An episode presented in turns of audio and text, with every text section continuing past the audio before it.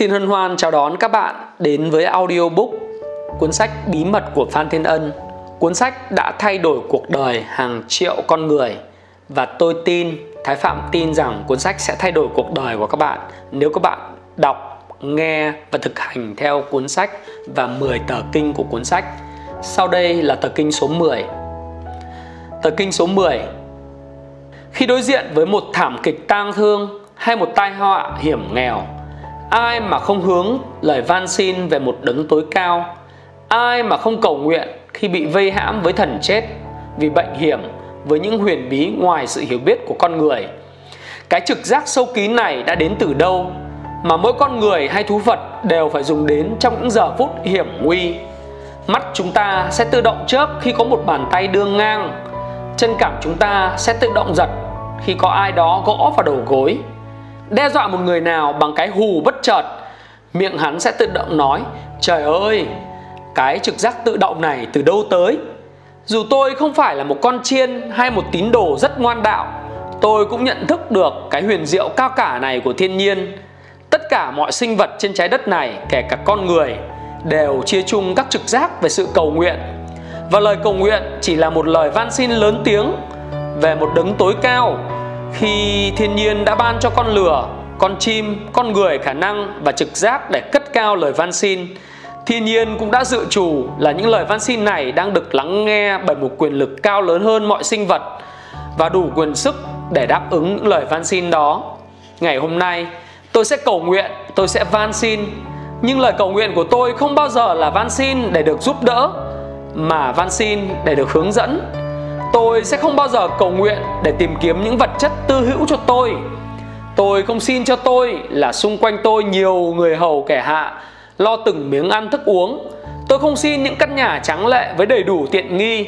Tôi sẽ không bao giờ nghĩ là những lời nguyện cầu của tôi sẽ mang đến tiền bạc, tình yêu, danh vọng, chiến thắng, thành công hay hạnh phúc.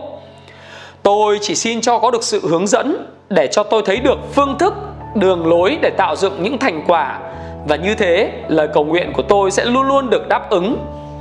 Sự hướng dẫn mà tôi tìm kiếm có thể sẽ đến hay có thể không đến, nhưng cả hai trường hợp tôi đều đã được trả lời. Nếu đứa bé xin cha nó một miếng bánh mà không được, người cha cũng đã trả lời cho nó rồi. Lời cầu nguyện của tôi sẽ như sau. Đứng tối cao, xin ngài hãy giúp đỡ con. Mỗi ngày con bước ra ngoài thế gian, con thấy rất cô đơn và yếu đuối không có sự hướng dẫn của ngài, con sợ con sẽ lạc lối và xa dần những đường cho con đi tìm được hạnh phúc và thành công. Con không xin ngài vàng bạc châu báu hay những cơ hội nằm trong khả năng của con. Con chỉ xin ngài hướng dẫn cách thức để con gây dựng được khả năng để nắm lấy những cơ hội. Ngài đã dạy con sư tử cách thức săn mồi để sinh tồn bằng bản năng.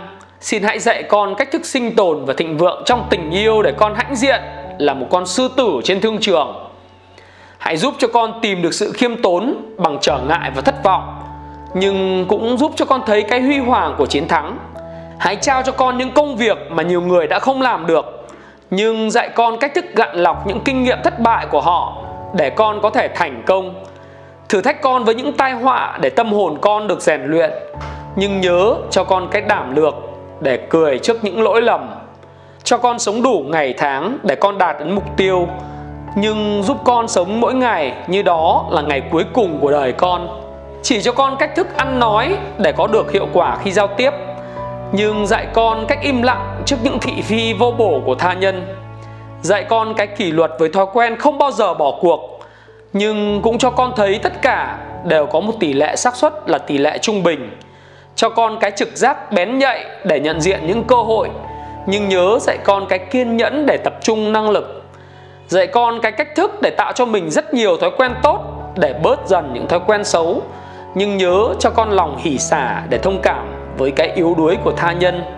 Dạy con cái bài học về đau khổ để con hiểu rằng mọi sự rồi cũng qua đi, nhưng cho con cái hạnh phúc ngồi đếm những ân lộc mỗi ngày. Để con trực diện với hạn thù, để con không ngu dốt về thực tại.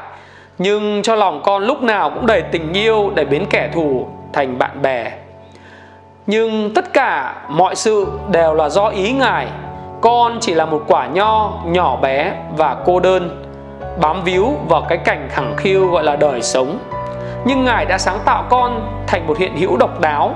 Như vậy, chắc Ngài đã dành cho con một con đường đặc biệt.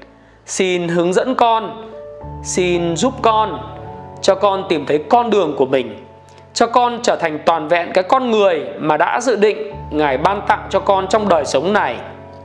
Cái hạt giống mà người đã ươm trồng là con xin được tăng trưởng để trở thành một loài hoa quả như ý muốn của Ngài, giúp cho con trở thành một con người đúng nghĩa.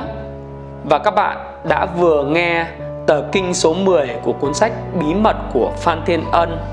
Và tờ kinh số 10 này thực sự là một tờ kinh rất là ý nghĩa. Cuốn sách audiobook Bí mật của Phan Thiên Ân cũng như cuốn sách giấy Bí mật của Phan Thiên Ân là cuốn sách đã thay đổi cuộc đời cả triệu người và Thái Phạm tin rằng cuốn sách cũng sẽ thay đổi cuộc đời của bạn nếu bạn đọc, nghe, học và thực hành theo cuốn sách. Và Thái Phạm xin hẹn gặp lại các bạn ở phần thứ ba chương cuối của cuốn sách Bí mật của Phan Thiên Ân.